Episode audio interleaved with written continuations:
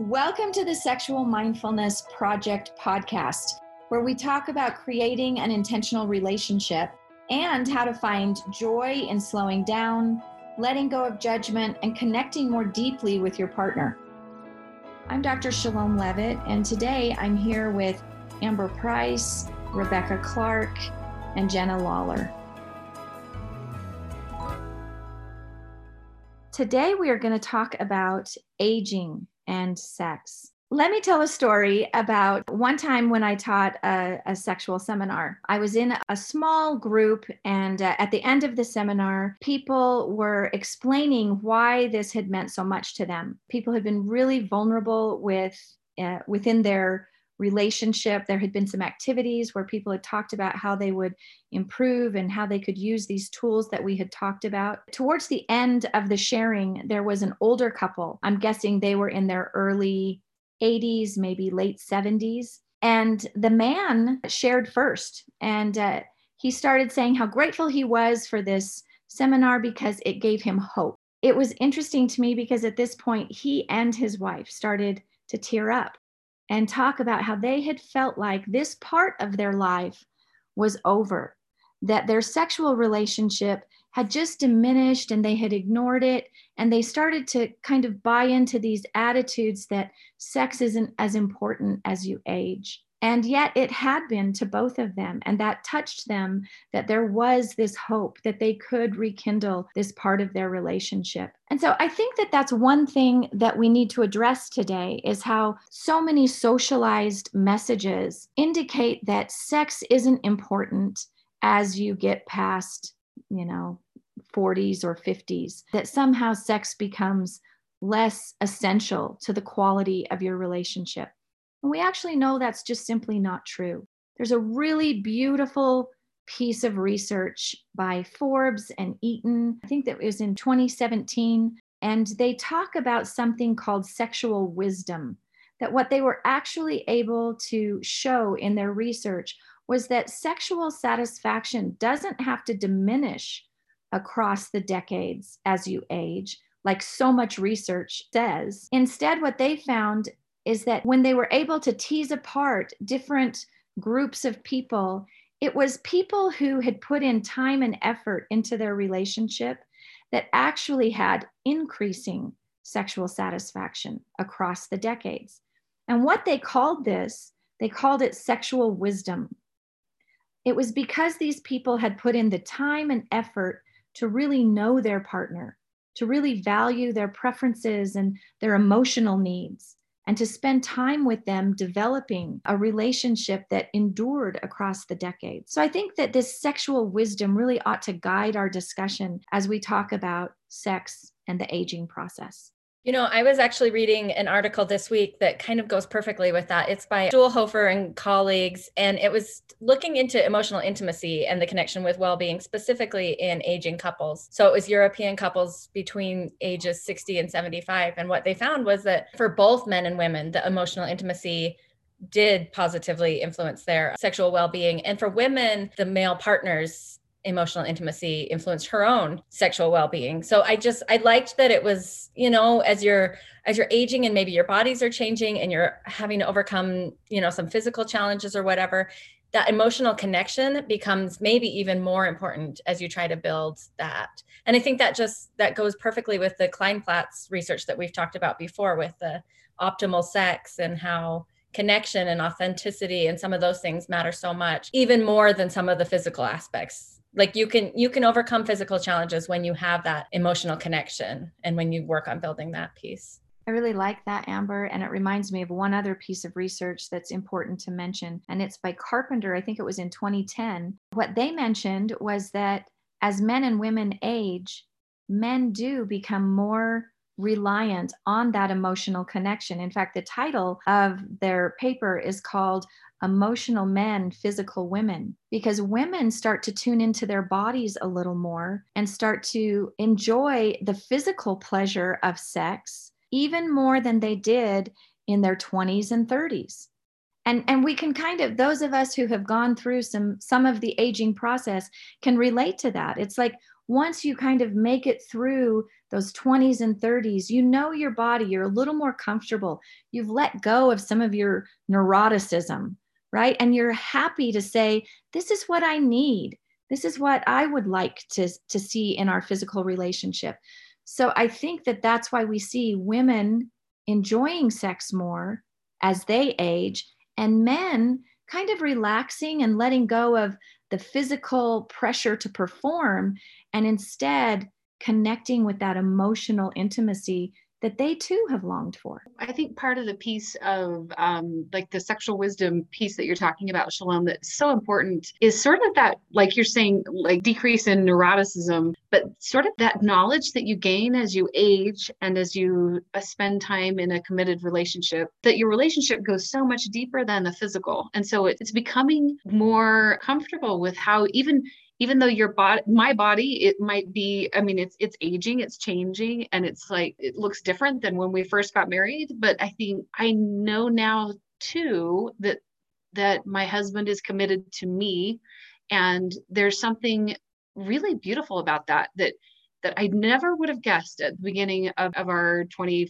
we're almost into this 25 years. But I think you start to learn that the body doesn't matter as much as it once did. And so you can you can really kind of pull to the forefront um, emotions and that connection piece. Let the body kind of the neuroticism surrounding body issues kind of let that recede into the background. And it's kind it's a lovely place to be. You know, we know that sexual prime we often think of as when you have the highest frequency of sex, which is usually around like 18 to 30. I'm looking at Chelom's research right here. But then we know that the most satisfying sex of of over the lifespan is usually around 45 to 60 year olds. That's that's a really nice window. And I think it's in large part because of that decrease in kind of neuroticism and what what am I worried about? What are my goals here? I think they can shift and become more about connection and emotional intimacy. I think that's such a hopeful message too, is that sex gets better the longer you work at your relationship. You know, for those of us who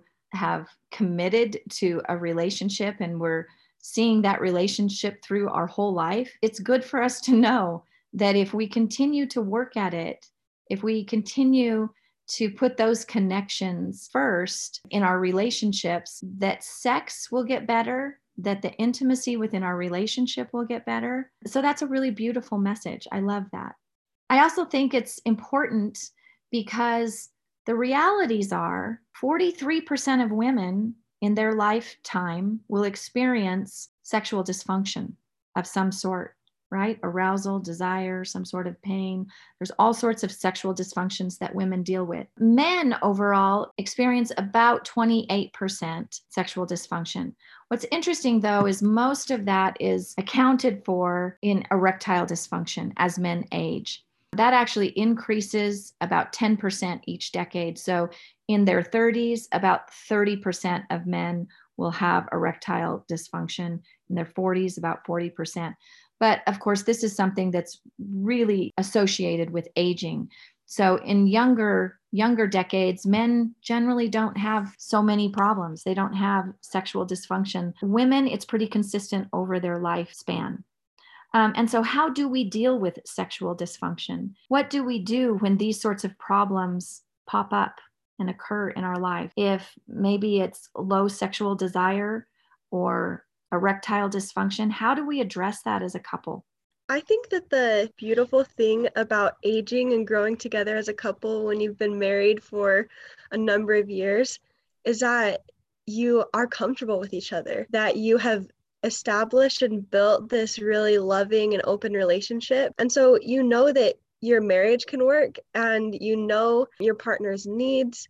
You're aware of what each other's you know as as you grow in sexual wisdom you know what each other's needs are i think that can help couples grow through sexual dysfunction because they're able to express what they're experiencing and what they need to be able to have have a good experience when they're having sex and in that way you know as couples age they can explore more they can try different things that help them feel connected and also feel sexual pleasure as they experience as they experience these aging processes that brings to mind um, just the importance, and we've talked about this on other podcasts, but the importance of having a kind of a sexual growth mindset that because sex does change. In fact, I, I remember ha- hearing um, a friend say that the best advice she ever got uh, premarital kind of sex advice that she ever got was that sex will change. Her mother had said sex will change, and she wasn't quite sure what that meant, but she's understood that it does. It changes so much over the lifespan, and as the context and situations around, you know, in your home life change, it, it changes things. Uh, but but approaching it with this growth mindset that that when there is sexual dysfunction, that you you can resolve that and you you can you can talk about it. You can you know seek medical help if that's needed. But i think most of the time it's a simple sort of assessment together with with your spouse and and just talking through you know what's difficult for me or what's difficult for you right now. And and having just an eye toward growth and an eye toward um, expansion and trying new things uh, figuring out what works. Yeah i really like that. It it's so critical for us to be willing to see each other's needs and attack the problem, not the person, right? So if it's low sexual desire that women are experiencing, or if it's erectile dysfunction that men are experiencing, let's separate the person from the problem. And together as a couple, we can we can start to face the problem. What's really interesting is you're limited in how you approach sex, you're going to have very few tools once things go wrong. But if you're open to trying a different position or trying a different location or, you know, whatever, slowing things down, using more sexual mindfulness, trying different activities, then that will give you a much wider range of tools to draw from when something, you know, occurs. Like, for example, as people age, some people ha- start to have some chronic illnesses. Arthritis is a is a really prominent one. So imagine people who are struggling to keep their intimate relationship vibrant because one of the partners is dealing with arthritis. There's aches and pains. And as arthritis progresses, you know, you have to be more creative.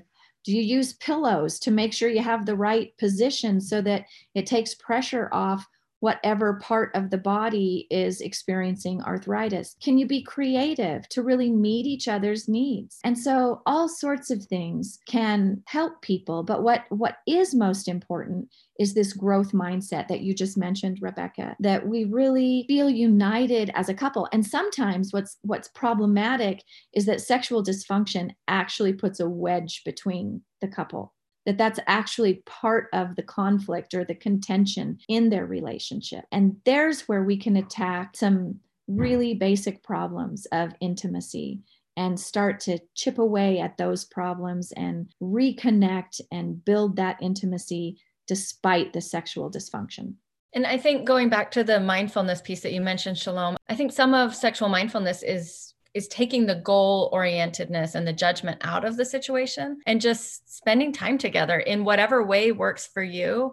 And maybe that's not going to look the same as it did in your 20s or your 30s or your 40s or you know and you know maybe that doesn't mean intercourse every time or things like that. Just finding what works for you in a way that can connect you know in a strengthening way for you. Yeah in fact that reminds me of some research um, amber that the title of it is actually good enough sex and for some people that sounds kind of depressing oh good enough sex you know it's we always talk about sex all the headlines are always you know mind blowing sex best sex ever and yet you know what that's not really necessary what is important is that we keep that consistent connection with each other. Once in a while, it will be mind blowing sex. It will be the best sex you've ever had. But on a consistent basis, just having good enough sex keeping that constant connection with each other is really what's key.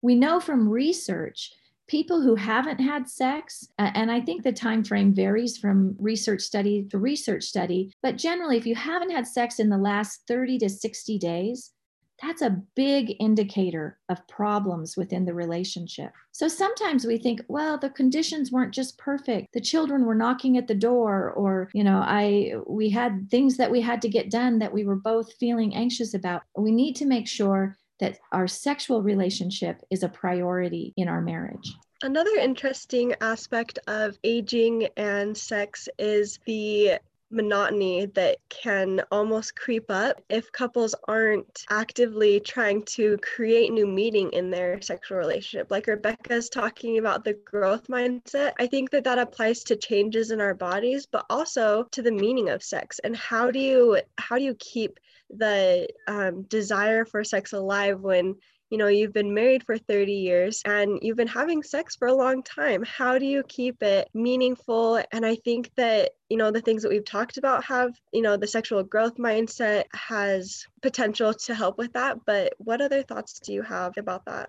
I think just making like we've said uh, i think chelom said it but but making making sex a priority. The thing that the aging offers sex is wisdom. And I think it also offers more time to be able to focus on it. There's data that show that younger children in the home can make it more difficult, especially for women, to focus on sex. But once once those kids are grown and gone, then you can focus a little more carefully on each other. So I think it's just prioritizing it and and continuing to talk about it and knowing that while this emotional component and this maybe connection component and this time component gets kind of a, a boon, maybe the physical elements are kind of taking a little bit of a a little bit of a hit but i think that those can balance each other out and and just kind of thinking um, and talking about keep talking about it i think that is one of the most important things like chelom said if if it just kind of slips into obscurity that's a shame because most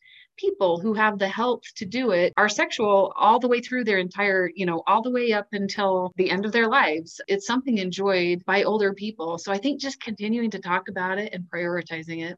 I think one really nice way to look at it is to Think about other things that have become routine in your life. Exercise, for example.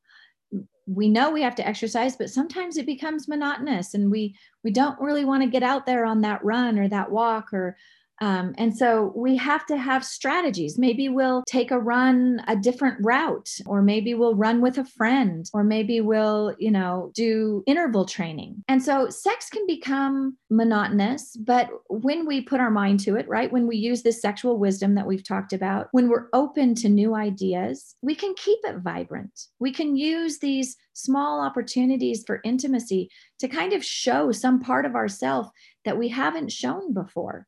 And mostly we're talking emotionally, right? We're saying, how can we be more emotionally vulnerable with each other so that the physical sharing becomes more vulnerable as well? You know, I was thinking right along the same lines, Chelom. I was thinking maybe it's a little bit about the meaning that we give the experience also. I was thinking back a few years ago, just on date night. My husband and I have always done Friday night date nights. And for some reason, I just started to feel like they were kind of getting stale. We were just always, would go out to eat and then we didn't really know what else to do. So we'd maybe drive around for a minute and then come back home and it was back to the kids and back to normal life. And I was kind of frustrated with it. And for whatever reason, we're still doing the same thing. And especially with COVID, that's all we, you know, we, we go get dinner, we sit somewhere in our car or at a park and eat it. And we just have time to talk. But somehow the meaning has shifted in my mind. And I just, I absolutely love that. That's absolutely the highlight of my week. And so, like, the logistics haven't really changed, but it's the meaning I give it. And I wonder if that could be true a little bit with a sexual relationship, also. Just, you know, when you can think about the meaning that you're giving it and think about, oh, this experience is literally just to help build this connection between my spouse and I, and just view it from that frame point, even some of the repetitiveness or whatever can still become meaningful because of what you're making it mean for you and i think that that lends itself what you've just described lends itself to sexual mindfulness you know as we slow down that process and actually think about what has it taken for us to be where we are now and kind of appreciate how far you've come in your relationship and how the touch of each other maybe is more meaningful now than it even was at the beginning of the relationship because of the things that you've gone through the things that you've sacrificed for each other the disagreements that you've had that you've been able to work out. You know i think it's really beautiful as we slow down that process and start to think think about the meaning, think about the sensation, and think about the purpose of this constant physical connection with each other. I think so much has to do with expectations. Like Chelom said, it can become a problem if we see our spouse as as a problem rather than in maybe an invitation to reassess and to to find something new and find some sort of new way to grow together as a couple i think it has to do with expectations. We can't expect our bodies to remain the same from 20 to 40 to 60 to 80 they're going to be different. But i think we can have some pretty high expectations on learning and growing and finding new ways to connect in all ways but sexually as well. And so i think adjusting our mindset through mindfulness is so genius because we let go of that judgment piece of ourselves, of our bodies, of what is is and isn't happening. It just is. That's that is how it how it's going. And then we can judge ourselves less and connect even more. I love that. I think that that is a really key element to being a successful aging couple when it comes to your sexual relationship is to kind of evaluate your expectations and see why is it that we thought sex had to look some particular way. I remember some couple coming up to me afterward talking about the fact that he had erectile dysfunction and and so he kind of felt embarrassed like if he couldn't perform in the way he used to that he would just reject sex entirely and how that had created a lot of feelings in their relationship that were damaging. And I just asked the question so, why does sex have to look that way? Why does it have to be intercourse? Can't it just be holding each other and other types of intimacy? You know, oral sex is not a bad tool to include, especially as you're aging, because of the changes of so many functions in our body. Slowing down sex, like Amber suggested, we don't have to have intercourse every time. It can be, you know, other activities where we just touch each other. We feel that physical presence of our partner and know that we're connected. And not only that we're connected physically, but that emotionally we're there for each other